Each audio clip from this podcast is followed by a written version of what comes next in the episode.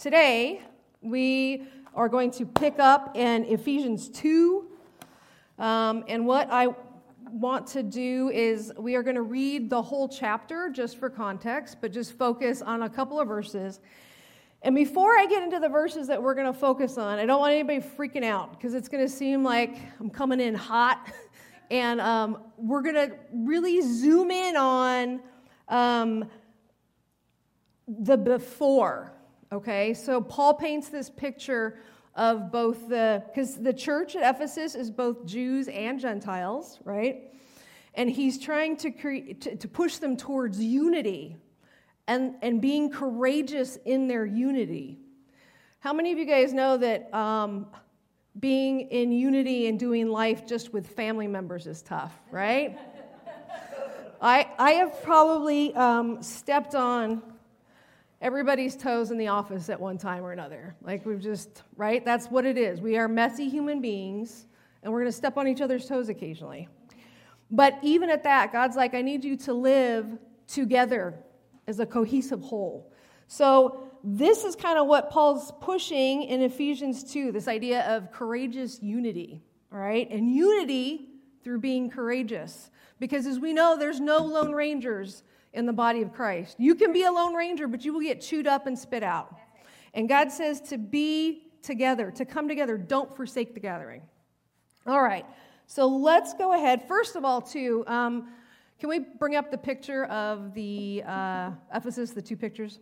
So Pastor Pastor Jones last week was kind of giving some background info from Acts 19, right, about Ephesus. And Ephesus was this port city. It was huge. You guys probably can't see a whole lot of it, sorry. But you can imagine, just giant, huge amphitheater. Um, they had the premier temple that was called the, the Temple of Artemis. All right? Artemis was like the patron saint over all of Ephesus. Um, they had a lot of like occult stuff, you know, and mysticism and Gnosticism and this cult of uh, Artemis. And in comes Paul, right? There's a lot of money coming in and out of this city. It's very metropolitan. And like Pastor Jones said, it was like the gateway to the, the Roman Empire. And people would land at, Ephesus, at uh, Ephesus and be wowed by it. There was just buildings, there was like plumbing and sewage, like it was all in public baths and restaurants and all these different things. And people were just wowed by it, right? And Paul comes along and he sets up this church in the city of Ephesus, which is huge. Huge, huge, huge. Um, the book of Ephesus 2 was Paul's last thing that he wrote, his last letter. And in it is like, it's kind of considered his magnum opus, his, his greatest piece that he has ever written. Okay? So, um, we're going to go ahead. We're going to read the whole thing, but then we're going to circle back. So nobody panic if you're like, oh my gosh, this is so huge. You guys don't have lunch plans, do you? Because we're going to. All right. Um, I'm also, so if my, I'm reading from the Holman Study Bible. So if our versions are different, nobody freak out. And if it's different from the, what's on the screen, it's okay. It's all right. All right. So Paul picks up in uh, chapter 2. And he says, And you were dead in your trespasses and sins, in which you previously walked according to this worldly age, according to the ruler of the atmospheric domain, the spirit now working in the disobedient. We too all previously lived among them in our fleshly desires, carrying out the inclinations of our flesh and thoughts, and by nature were children under wrath as the others were also. Verse 4. But God, who is abundant in mercy, because of his great love that he had for us, made us alive with the Messiah, even though we were dead in trespasses. Wow, indeed. By grace you are saved. Verse 6. He also raised us up with him, Jesus, and seated us with him in the heavens in Christ Jesus, so that in the coming ages he might display the immeasurable riches of his grace in his kindness to us in Christ Jesus. That's a mouthful. We'll, get, we'll break that down in a second. Verse 8 For by grace you are saved through faith. This is not from yourselves, it is God's gift, and not from works, so that you can no one can boast. For we are his creation, created in Christ Jesus for good works, which God prepared ahead of time so that we should walk in them. And then go into verse 11. So then, remember that at one time you were Gentiles in the flesh, called the uncircumcised by those called the circumcised. So, in other words, the Jewish Christians were calling out the Gentile Christians and saying, You're not, you can't serve God because you haven't been circumcised. You, you're, you're, you're filthy rags and, and in, front of, in front of God. And Paul's saying, No, we're all filthy rags. This is where we came from. All right? Okay. Um, verse 12, we'll pick it up from there. At that time, you were without the Messiah, excluded from the citizenship of heaven, and foreigners to the covenants of the promise, with no hope and without God in the world. Verse 13, but now in Christ Jesus, you who were far away have been brought near by the blood of the Messiah.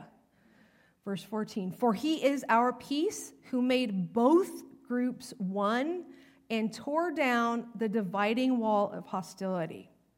In his flesh, and you guys know what that refers to? That's when the, the giant, the giant curtain just tore when Jesus resurrected. And God's like, there's neither, there's nobody, there's neither Greek nor Jew nor na- male nor female. Like, we're all together in the body of Christ. And it's cool that God's the one that tore the curtain. No human hands tore it, it was God. Okay? All right. Uh, 15. He did away with the law of the commandments and regulations so that he might cre- create in himself one new man from the two, resulting in peace. He did this so that he might reconcile both to God in one body through the cross and put the, put the hostility to death by it. Verse 17 When Christ came, he proclaimed the good news of peace to you who are far away, and peace to those who were, who were near. Verse 18 For through him we both have access by one Spirit to the Father. Verse 19 So that you who are no longer foreigners and strangers, but fellow citizens with the saints. That, I, that idea of citizenship, like heavenly citizenship, would have resonated really deeply with this audience because they were, they were uh, Roman citizens. And Roman citizenship, I think I've said before, maybe it was another in a Bible study, the Blurry Bible study, but people would actually come from other parts of the world and become indentured servants so that they could become Roman citizens. Does that make sense? They would work their way to Romans. That's how much people wanted to be a Roman citizen. And so when Paul's talking about you're a citizen of heaven, but guess what? You don't have to, Gentiles, you don't have to be become indentured servants. This was crazy, crazy wild news for, for the whole, both the church. And it probably ticked off the Jewish people because they're like, hey, we're God's chosen people. We did synagogue. But God, you're, it's like the story of the prodigal son, right? With the older brother and the younger one. Okay, so God's like, hey, guess what? I'm the one calling the shots. We've brought these people close. I brought the Gentiles close to me, the ones that accept me as Jesus, all right? Okay, um, we're going to drop down to verse 20. Uh, sorry, we're going to start 19. Um, so then, you are no longer foreigners and strangers, but fellow citizens with the saints and members of God's household built on the foundation of the apostles and prophets. Does this mean that the church is, we worship apostles and prophets? No. But what God is saying is this, this is our history, right? Everybody comes from somewhere. What's your history? Do you know your history? Because whatever your history is, you know, we, to, to, to know where we're going to go, we have to appreciate where we've come from. Okay, and so that's what Paul's talking about. He's like, there's a lot of people that lay down their life. This is what this church is built on. Okay? um, uh, built on the foundation of the, the apostles and prophets, with Christ Jesus himself as the cornerstone. Verse 21 The whole building is being fitted together in him and is growing into a holy sanctuary in the Lord, in whom you also are being built together for God's dwelling in the Spirit. Amen? It's a good verse. Okay, we can go home now. That's, it. We're good. All right. What I want to do, like I said, is we're going to kind of start out with some of the. I'm going to really zone in on the first couple of verses. And like I said, I don't want us to get discouraged, bless you, um, because it's going to show a contrast once we hit verse 6, all right? And we're going to get it. All right. So, also, Paul is trying to paint a picture to this Ephesian church of like before and after. How many of you guys have watched like those before and after shows that they used to have? Like they get people that didn't know how to dress or whatever, right? Or they had something like cosmetically wrong with them and they would get, you know, they were missing a bunch of teeth. They would get all these beautiful teeth, right? And you're like, wow, it looks like a different person. I, I am totally, so my Instagram account, I follow um, theology stuff, possum stuff, possum rescue stuff, stray dog stuff, and then I love before and after stuff. Like I follow all these accounts of people like that either, you know, like makeup artists that do before and afters for women that have gone through cancer, you know, or or whatever. Like but I love watching the before and the afters because it's amazing, right? And so Paul is trying to paint a before and after picture here. That's what's going on. So that's what I want us to get in our head. All right. So let's look at this word here in verse 1. You and you were dead. So I think when we read this stuff, right? Um, verse 1, chapter 2, and you were dead in your trespasses and sins, right? And we're like, okay, yeah, it sounds kind of flowery, and we're like, oh, but here's the deal. Paul, by this point, Ephesians is his most elegant work. It takes all of his other works and, and, and just compacts the theology of salvation and sanctification here. It's a great book, it's a great study. So we're going to look at this word dead when he talks about, and we were dead in our trespasses. When we think of dead, right, especially in today's culture, I think, we, there, it seems like the black and whites, the, the stuff that's very black and white has gone away. It's all gray area, right? Um, but here, when Paul's talking about the word dead, it is not like a mostly dead from the Princess Bride. This is complete death. There's death. And in the Bible, the Bible talks about three different types of death. So there's, there's the actual real physical death, right? You die and you're no longer physically on the earth. Number two is a spiritual death, right? Which is what Adam and Eve initially encountered in the Garden of Eden, right? Did you know that they were conditionally um, immortal? As long as they didn't eat from the tree and the, the good and evil, they were going to live forever with God in perfect fellowship. But they just, just had to have a bite of that, that fruit, right? And that they, and then it says that they, you know, death entered in. They were, they were no longer immortal, right? So there's that, that kind of death, spiritual death. And then there's another kind of death that's spoken out in the Bible where you we die, right? And then our spirits either go to heaven or hell. But then after that, but wait, there's more. um, you, there will be the great judgment day, and it'll be decided where are you gonna where you'll be judged for how we lived our life, right? And then it'll be for all eternity. Where do you get to go? Where do you go? Right? Now, Paul here is trying to paint a picture of just complete there this is he's talking about the ultimate death here, right? And we see this um, like I said in Adam and Eve. Remember Adam and Eve sin, right? And what do they what do they? They realize that they are naked, naked as we babies. and they realize that they're naked, but it's not just that they don't have clothes on. They are fully cognizant of their sin that is making them naked. And remember, they try and get leaves and stitch them together and make clothing for themselves, and it doesn't cut it. It doesn't cover their nakedness. What has to happen? God has to kill an animal, or a couple animals probably, and make clothes from the animals to cover them. And that's symbolic of what Jesus has to do later right? He has to die for our sins to cover us, to cover us, all right? All right, so there's nothing that Adam and Eve could have done to rectify the situation. They completely blew it, okay? And that's the idea here um, with this ultimate death that Paul's talking about. It's like if you have a car, car battery that's dead, right? Let's say you left the lights on inside overnight, right? And you're trying to turn it over and crank it and crank it. Doesn't matter how many times you try and crank it, that car is going to stay dead because it doesn't have the juice that it needs to kick over. That's the idea. The only way it's going to kick over is if you get like a jump from somebody or AAA comes to help you. There's no way that car battery is going to kick over. That's the idea here that, that this word dead that Paul's talking about. There is no way we could get ourselves, make ourselves unalive. We are just dead. We need, we need Christ's resurrection power. All right? All right. Let's look at the word trespasses then in verse 1. Um, so some Bibles might have trespasses, disobedience, or iniquities. Um, the idea here in the Greek is to willingly and knowingly step over the line, okay?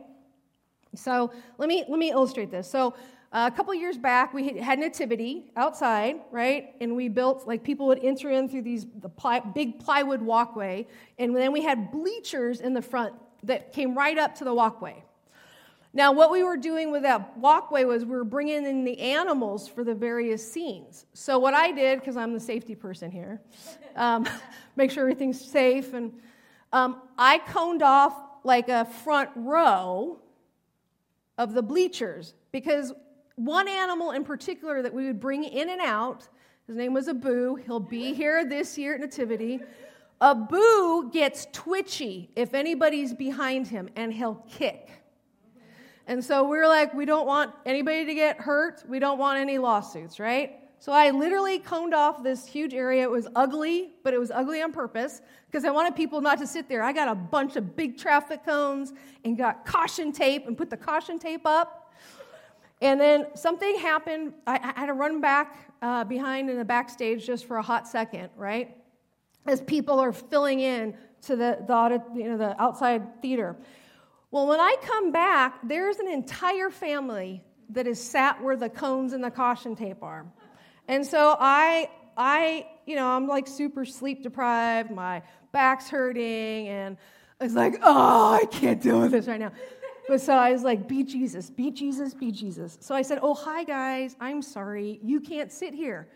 And they were like, uh, it was a family, a big family. There was probably like six, six people, six, seven people, you know, grandma and grandpa, the, the parents and the kids. And I was like, I'm sorry, you can't sit here. We, I had it, you know, we, we can't have anybody sit here because the animals it's for your safety. And they're like, oh, well, we, we didn't know. Dead face looking me in the eye saying, oh, we didn't know. As grandma is actually sitting on a cone trying to get it off of like, from where she sat on it, the kids are like tangled up in caution tape.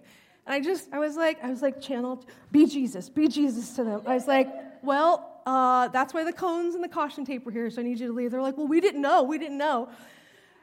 I'm like, you have to leave, you may not stay here. But it's that idea of sinning here, the trespasses. Like, were you willingly, you look at, like, remember as a kid, maybe, or when Sophie was a kid? And I was like, you may not touch this hot bottle, right? Or hot pan. Don't touch it, right? Sophia goes, This, this one right here, right? And you're like, Yes, that's the one. That's the idea here behind trespasses knowing and willfully. All right. Um, all right, let's look at the Greek word sin in verse 2 here, or at the end of verse 1. This idea here so you were dead in trespasses and sins. We hear sin and we think, okay, somebody just blew it, right? All right. Maybe you cheated on your taxes or you lied and you told somebody they looked good in a dress that they didn't look good in. Whatever, right? Okay.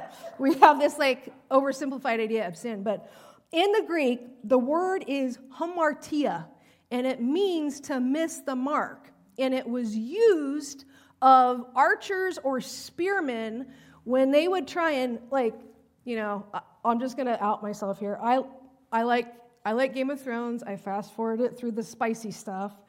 But you know, like if you if you see Game of Thrones, right, and they're fighting, they're doing hand to hand combat, and they got the people with the spears and the archers, right? And these archers have amazing, amazing aim, right? They can do an arrow and poke some poke somebody's eye out, right? And they're known for being super sharp. That's the complete opposite of the meaning here. No matter how many times you try and how many arrows you fire, you're going to miss the mark. That's the idea here between, uh, behind this word here, sin. Okay? All right, now we're going to move on to verse 2. I know we're just at verse 2. I hope you guys have no plans for the rest of the afternoon. um, okay, so verse 2, um, and it says, In which you previously walked according to this worldly age, according to the ruler of the atmosphere, the atmospheric domain.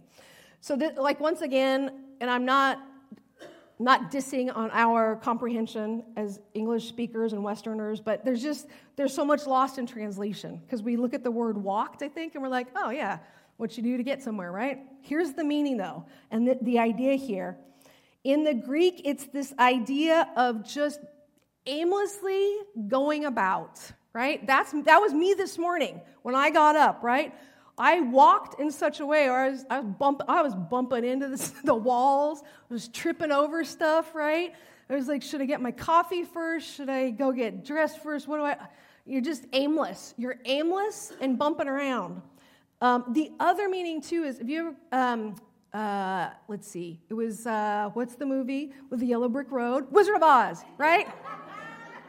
okay, remember the weather vane in there is just spinning wildly? And it's, you know, weather vanes are supposed to point in a certain direction, but there's, in, in that Wizard of Oz, it's just spinning and spinning. Well, which direction? What does that mean? Where's the wind going? It's all, it's just spinning. It's spinning out of control. Think of leaves, right? When it gets windy. And a gust of wind comes by and picks up the leaves, right? And they, they get tossed here and they get tossed there. They have no direction.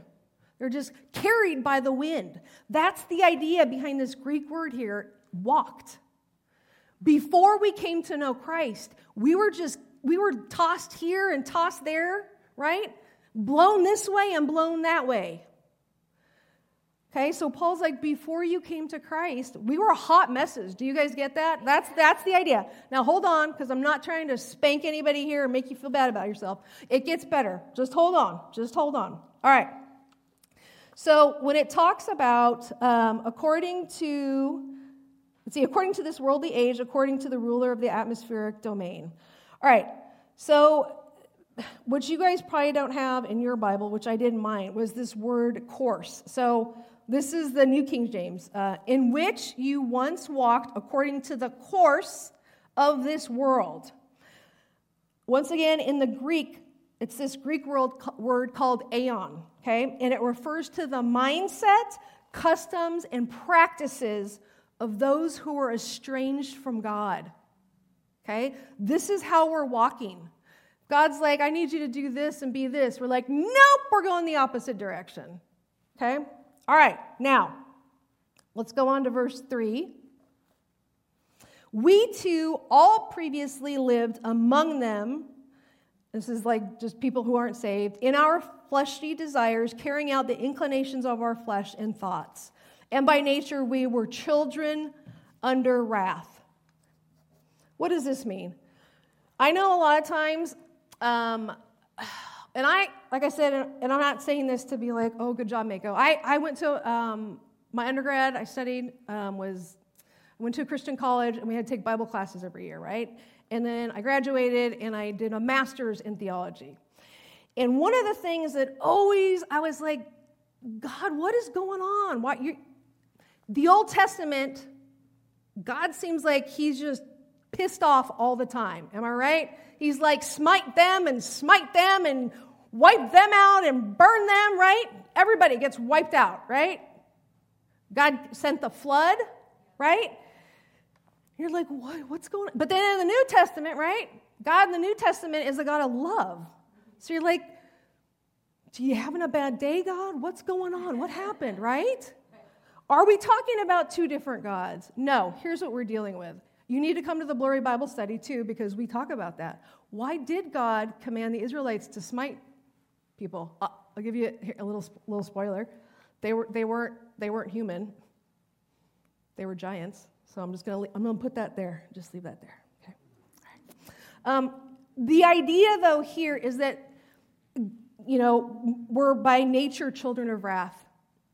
So remember in the Garden of Eden, right? What happens after they sin? Do, Adam and Eve, do they get to stay in the garden? No. God's like, I'm going to need you to move over here, please. And they can never go back to Eden. Why is that?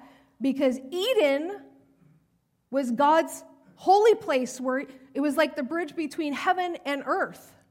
But God's a holy God, and He can't tolerate sin. It's not like He's like, ooh, I don't like the texture of that, Ooh, or ooh, that's got, that's got too much sour, I don't like that. that. Not like that. He's a holy God, and He cannot be in the presence of sin. The, the, the wages of sin are death. That is what rightfully we, we are due. Okay? And when it says we are uh, by nature children of wrath, that's what this is talking about. Everyone on this planet is born through original sin, into sin. Okay?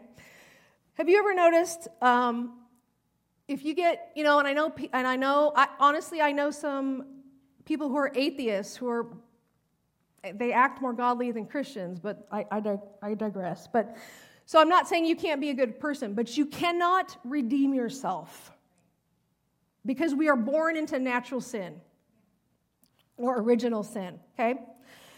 If you get a group of four toddlers and you put them in a room with only two balls to play with, right? If you give them enough time, that's going to end up in a, in a bloody brawl. Because at one point they're going to be like, I want the ball. No, I want the ball, right? Kids can be great too. Let me give you another story here. Um, so, I mean, I, there's just, there's sin nature. There's sin nature in us, right? So when Sophie was little, and I can say this because she's not here today, so.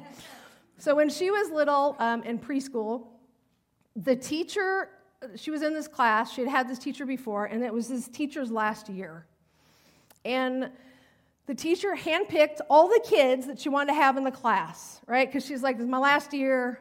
I want it to be easy, right? Well, she picked Sophia, who up to this point had been a totally chill kid, right? Like, just chill and like, very, like a good kid, really good kid. Well, I get a phone call one day while I'm working here. And it's this, this teacher, she calls me and she's like, I need you to come down to the office because I got to talk to you about something. I said, uh oh, okay, all right. So I go there and I you know, I'm getting ready to pick up Sophia too. And I talking to this teacher, and she's like, I've never seen this in Sophie before, but she lost it today. I said, What? Because she, she's not a violent kid, right? She's very, she's very chill, very zen. I said, Well, what happened? She goes, Well, the kids were playing, you know, in the classroom. They had a little, like a little free time. And Sophie was in the classroom with this other girl and then this little boy. And apparently, both my daughter and this other little girl had a crush on the same boy. My daughter my daughter decided that that was not okay. And so what she did was this little girl's across across the table, there's four desks that are pushed together, right, with the seats out, and the little, other little girl's sitting on this side. And she says, I like Tommy. Well, that was enough, and Tommy's going to be my boyfriend. Well, that was enough for my daughter to pop her lid, which she didn't do. That wasn't her nature. Mommy does it all the time, but not Sophia.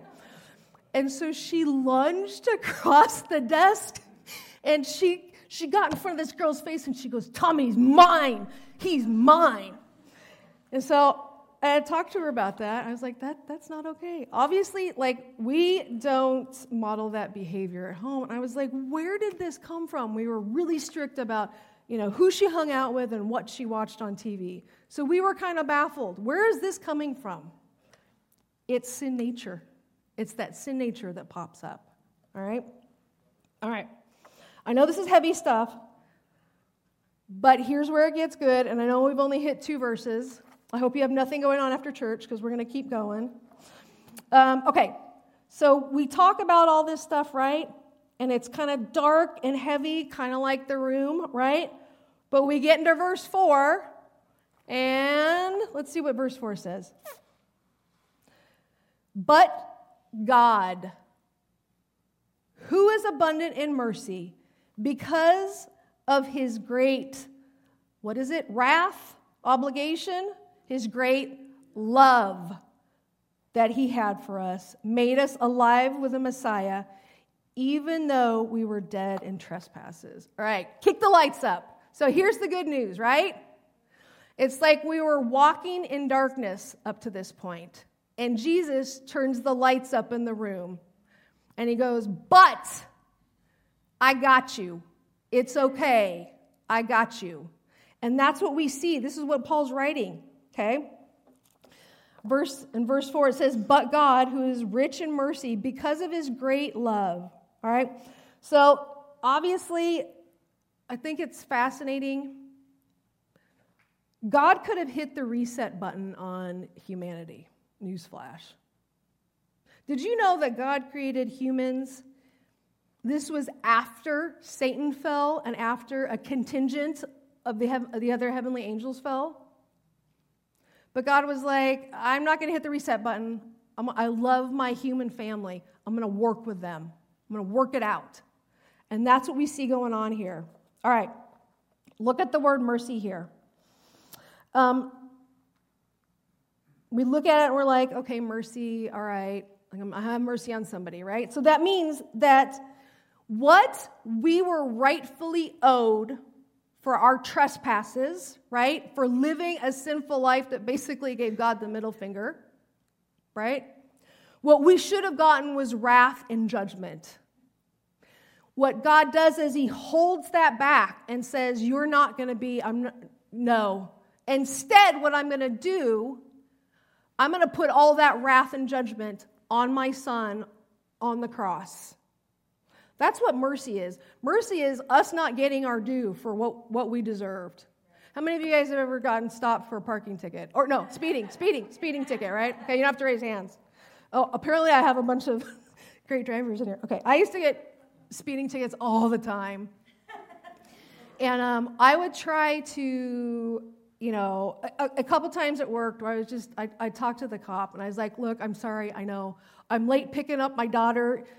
And and instead of giving me the ticket, the cop would be like, All right, I'm letting you off with a warning. Drive slower. Yes, okay, okay. And then, you know, the next couple days, I drive like a bat out of Hades. But what would have been appropriate was if I gotten the ticket because I did the crime. But instead, the officer was kind and he's like, I'm not going to give you that ticket even though you deserve it. That's the idea here behind mercy, okay? Now, let's look at this idea here of, of because of his great love, all right?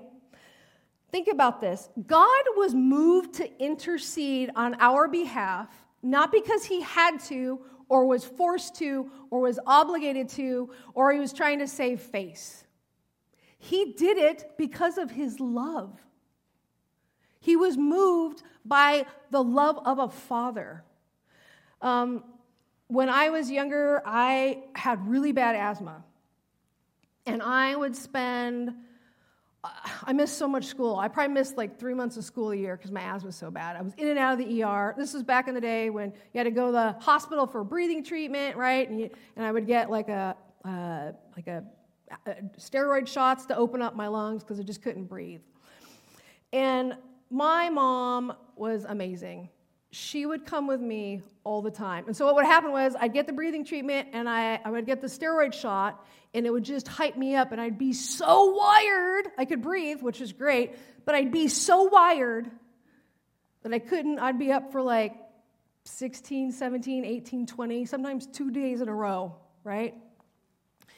And my mom, as a mom now, I really appreciate what my mom did she would stay up and we'd watch old kung fu movies together, right?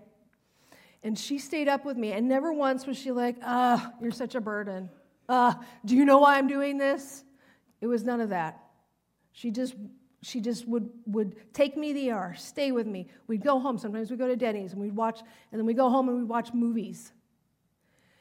And I just look back on that, and that's, that's the kind of love God has for us. He's like, I'm sticking with you come hell or high water, because I am your father and I love you. And I know for some of us, maybe that's hard to accept because we've maybe grown up with in a family or we've had fathers that haven't been good to us like that. But guess what? You don't have to worry about that because God the Father loves you. And He's not built on and based on our relationship with our earthly fathers. Okay? All right. So, now let's look at verse 5 real quick. I want us to notice, says, um, well, here we'll start with 4. But God, who is abundant in mercy, because of his great love that he had for us, made us alive with the Messiah, even though we were dead in trespasses. All right? So even when we were like, oh, God, you don't want me to touch this bottle? This one right here? This one? This one? He was like, I am coming after you. I want you. I want you to be my kid. And it paints this like visual image that's reminiscent of what we see in the story of the prodigal son, right? The prodigal son, the youngest son, is like, I want to go live my life, and I want, I want God, or, or I want Father what is due to me, my inheritance. In that day and age, when you said that to your to your father, you were saying, You are worth more to me dead than you are alive. I want you dead because I just want your money. And so, in the, the story of the prodigal son, right? The son takes his inheritance and he goes and he lives his wild lifestyle, right? He's sleeping with anything in his skirt. He's partying with all these people, ending up in all these horrible situations. He's, he's at the end of it, he's run out of money, so he's taking care of pigs, which was the worst possible, one of the worst possible things you could do as a Jewish person because they were unclean animals. And so he begs this farmer, he's like, I need, I need something, some work to do so I can eat. And so this farmer's like, all right, fine, fine. So this son decides, after he's had enough with the pigs and he's blown through his money, he's to go home. And he starts, he goes home and he's covered in pig feces. He's disgusting. He probably has some kind of multiple STDs, okay? And before he's even properly on his father's property, his father is watching him, waiting for him, and he embraces him. His father embraces him. He's not, this, this, this uh, prodigal son's not cleaned up. He's probably, like I said, he's probably got pig, pig poop stuck in his hair, in his ears, under his fingernails. He smells nasty. He's, he's disgusting. But the father runs out to meet him and embraces him. That's the idea here because of God's great love. And I think a lot of times we go through life maybe and we we have been rolling around with the pigs, let's say. Right? And we think, I there's no hope for me. I'm too dirty. I got I got I got pig poop under my fingernails and it's stuck in my hair. But God's like, I love you so much. I want you. You're mine. You're my child. All right. I, what I want us to notice in verse 5 here, this is where we turn the corner, right? And I want us to notice how many times it talks about together, together, together, together. All right, let's go ahead and we'll skip to. So here's the deal. I painted that kind of like dark picture because, spoiler alert, here's the ending. Look in verse 6. He also raised us up with him and seated us where? With him in the heavens, in Christ Jesus, so that in the coming ages he might display the immeasurable riches of his grace in his kindness to us in Christ Jesus. So we read that and we're like, that's a bunch of fluffy Christian language. But here's what it means there is no greater place um, of honor than at the right hand of a king, any king. That is the seat of power, is the right hand. And Jesus says, I raised you up from being in the muck and mire, hanging out with pigs. You are at my right hand. You're seated with me. Now, the idea here in the Greek is this idea of it already happening and continuing. So I know it's weird because we're like, well, I'm here and I'm sitting here, right? But spiritually, we are seated next to God. And this isn't Christian like hocus pocus or mumbo jumbo. This is how it is. And I think a lot of times we live our lives looking from here up when we should be saying we're seated with God in the heavenlies. We are kings and queens with Jesus. And I think when we do that and we do it together, there is so much power in that. Um, Pastor Michael last week talked about, you remember in Acts 19 what happened with the church in Ephesus? They got saved, right? Jews and Gentiles. And so, because they did that, they burnt all their occult books and then they threw away all their little idols, right? And they stopped buying the little trinkets, the little idols. And that impacted the economy. You remember that? Can you imagine if we, it was because they were living from the inside out and they were doing it together. I think you have to be living under a rock not to see how divided this country is, right? And people, they're, you know, it, like I said, this is why I stick to um, theology accounts and possum rescue accounts, right? Animal rescue. Because there's so much strife. Everybody's so divided all the time. But God calls us as His church to come together. We're going to step on each other's toes. We're going to offend each other. But God is like, Get, guess what? You need to work it out. When my sister and I were little, she's four years younger. Everybody thinks she's older because she acts more mature and put together. But when, when, um, when we were younger, we'd get into these horrible fights because I'd be like, you got, you got little sister cooties, get away from me. I don't want you near me. Messing up my, my, my thing. And so we get into a fight, right? And my mom, after a while, instead of trying to talk us through it, she's like, All right, you know what you need to do? We had to do this thing called the backpack hug. We'd have to hug each other, just full frontal contact. And I don't know about you, but when you get into a fight with somebody that you're like, your very presence makes me want to vomit. You do not want to be in a backpack hug with this person, right? So that's how I felt with my sister. And Usually, after about five minutes of us being like, ugh, I can't stand you, ugh, ugh, right? We'd start to thaw and melt away. And then after about five minutes, we were giggling and laughing and saying, I love you, sis, I'm sorry, I love you too. And it's this idea of togetherness. Okay, so let's go ahead. We're going to skip to the end here. Verse 19. So then, you are no longer foreigners and strangers, but fellow citizens with the saints and members, does it say, of God's corporation, of his religion? No, it says household. That's because we are a family. When God says don't forsake the gathering, he's not, he's not being a, a, a cosmic curmudgeon, being like, I'm taking attendance because God knows. He made us, He knows how we're wired. We were meant to be in contact with one another and in fellowship. Um, I'm sure it, this is not, this, this little thing that I'm going to say is not like a surprise. There were so many people that were that went through rough, rough, rough mental and emotional times during COVID when everything was locked down and we were all in our own little silos, right?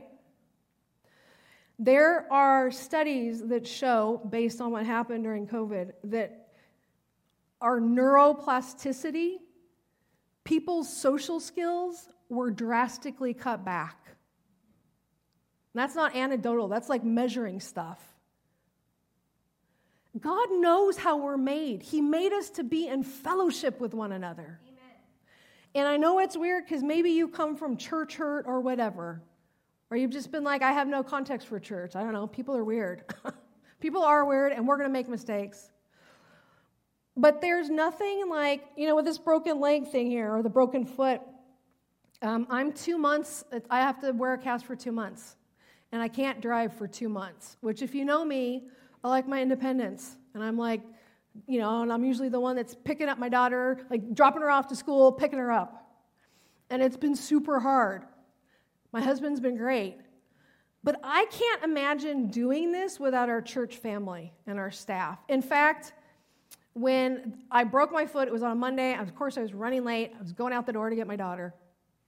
And I fell off the last step and I broke my foot. And of course, I was like, I'm still going to go pick my daughter up. So I broke, I picked up my daughter with my broken foot. But by the time I picked her up, I got home. The pain was so bad, I think I was starting to go into shock a little bit. And so I called Janie, Pastor Janie, and I said, I need you just to take me, because Josh was doing a wedding like in South Orange County, so there was no way he could help. So I called Janie, and I said, I need you to come pick me up and just take me to urgent care. And she, she's like, I said, you can just drop me off there. She's like, I'm not taking you to urgent care. I said, it's fine, it's fine, it's fine. She goes, no. So she comes and picks me up. She goes, we're not going to urgent care. I made an appointment with her husband's foot doctor, who's broken a foot a couple times. and she took me and she drove me to urgent care and she stayed with me and I got the best care. She called ahead and she said, I'm bringing my friend in. Can you squeeze her in? I can't imagine going through this life without my church family. Amen. There have been so many times, you know, with the, the death of my mom, my dad dying, where we've just leaned, we've needed support. God knows what He means when He's like, I made you to be a family. You're part of my household and you fit together. And here's, here's, here's the great equalizer. Going back to what we studied in the beginning about how sinful we are in our trespasses. Nobody, this is, it's, it's like the great, it's the great evener, right? Nobody could have saved themselves. We all come from the same place, and we all have been saved by grace and moved from being under wrath to being part of God's household and his family. So nobody gets to boast. Nobody gets to boast. And I just think that gives us such good hope. And I, I, my hope and my prayer, if I can get the band to come up, is that we start to grasp that, first of all, we're not alone. We're not, we're not sinners trying to live like saints. We are part of God's heavenly family. And when we start living from the inside out, right? From living from together from a place of being seated with Christ, there's nothing that we can't do together. And look at look at what happened in Acts 19. This church at Ephesus changed the culture. They changed the, the, the, the economy because they so believed in the message of the gospel. I want to read a quote to you guys from this book here. Um, it's called Spirit, Bo- Spirit Wars by Kris Vallotton. And I just, I just love this. It is only when we learn to live from the inside out and not from the outside in that we are truly free to experience these seasons of being seated with Christ. The kingdom within us is more powerful than the kingdom around us.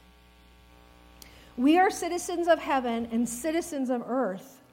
The question is do we live from earth toward heaven, or do we live from heaven toward earth? Earthly seating creates reactionary prayers. If we sit there long enough, we will wind up with a big devil and a little God. So here's what I want us to do. We're going to go ahead, grab um, a communion cup. If you're not comfortable taking communion, that's fine. There have been a couple Sundays where I had stuff going on and I didn't feel right about taking communion, so no, no judgment. We just feel like this is an intelligence test and I fail it, right?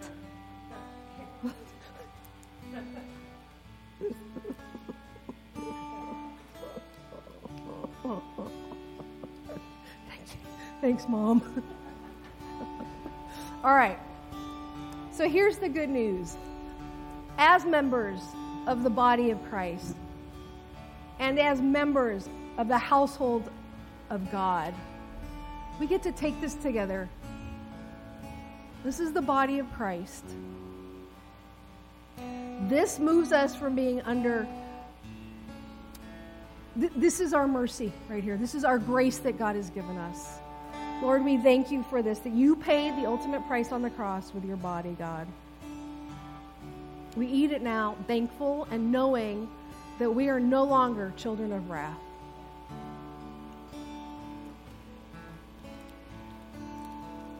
And then we're going to drink we're going to drink the blood of Jesus. There's power in the blood of Jesus. And I know that's weird to us, especially in our Western culture, right? Where we get to, blood's kind of gross and icky. But Jesus paid the ultimate price with his blood and his life on the cross. And by drinking this, we get to walk closer with Jesus. We're no longer, we don't have to think about walking in our trespasses and our sins. Because God's like, I've washed you clean, I paid the price. So, together, I want us to drink this. Thank you, God, for your, your blood that you spilt for us and for the redemption, Lord. All right, let's just sit before God and listen to this last song, and then I'll send y'all.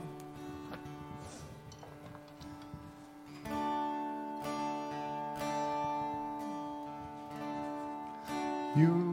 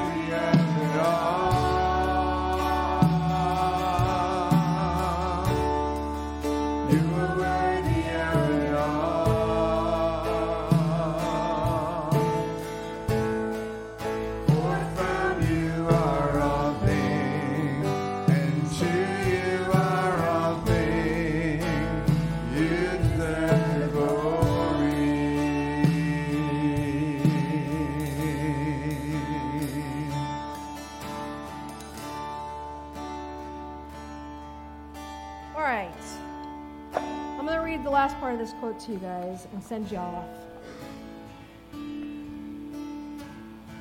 I know that lots of us are going through tough stuff, right? I want to encourage you on two things, though. Don't forsake the gathering. Amen. Come to church. Get plugged in here. I know some people are more private than others. You don't have to spill your guts. But there is so much, there's such an incredible feeling of love that comes out when you know that you got people that'll drop everything to help you. Bring you a meal when you need it. Pick up your kid from school because you've broken your foot or whatever. Or come meet you at the hospital with a, with a phone charger, right? So know that you're not alone. You are part of the family of God, okay? And it's not this cheesy kumbaya stuff. This is stuff you can take to the bank, okay? Number two, I want us to remember that we are seated next to Jesus in heaven. And I know that's hard when we go through our day and we're maybe working a couple jobs and we're trying to put food on the table and we got to choose between paying the electricity bill and, and going grocery shopping or, or getting prescriptions and paying whatever, the gas bill. So I'm not, this is not like fluffy Christianity. This is the real stuff. We are seated in the heavenlies with God. So let our perspective be God, I know my stuff is going on here is huge and it's weighing me down. And this seems like my reality, but my reality is I'm seated next to you in the heavenlies, God. So, Lord, I just pray, God, for every person here that has this quote here that that our earthly seating, Lord, that we, we don't we don't see from how we're seated down here. We are seated, we remember that we're seated next to you, God. And that, that means that we're right next to your ear. And when we have stuff going on, we can just turn and say, God, I need your help in this area. Lord, I pray that none of us here would sit long enough in our earthly seat so that we end up with a big devil and a small God. You are Yahweh and you love us and you're our Father. And I pray this week, God, that you would just do two things in the lives of everybody. Lord, show up in their lives this week as their Father, their, their daddy, their Abba Father. And then I also pray, Lord, that there would be opportunity for them to connect with the body of Christ, Lord. That you would have divine appointments for every person in here that would encourage them, Lord. That they would see that we are, we are, we are stronger together than isolated. That's what Satan does. He wants to isolate us. And I speak against that isolation. If anybody here is, is walking through a season of feeling isolated, I break that off in the name of Jesus and say, no more. No more. God made us to be together. And you are never alone. You have the Holy Spirit, you have Jesus, you have the Trinity hanging out with you. So, God, I just pray over every person here that you would go with them, let them know they're not alone. First of all, because of the Trinity, but also because you pull us together as your church. You're our cornerstone, and you've built a living temple out of us, God. So go with us this week. Walk with us, Lord. Let us feel you. I pray for divine appointments, Lord, left and right. We love you, Jesus. Go before us. In your name we pray. Amen. All right, you guys, have a good week.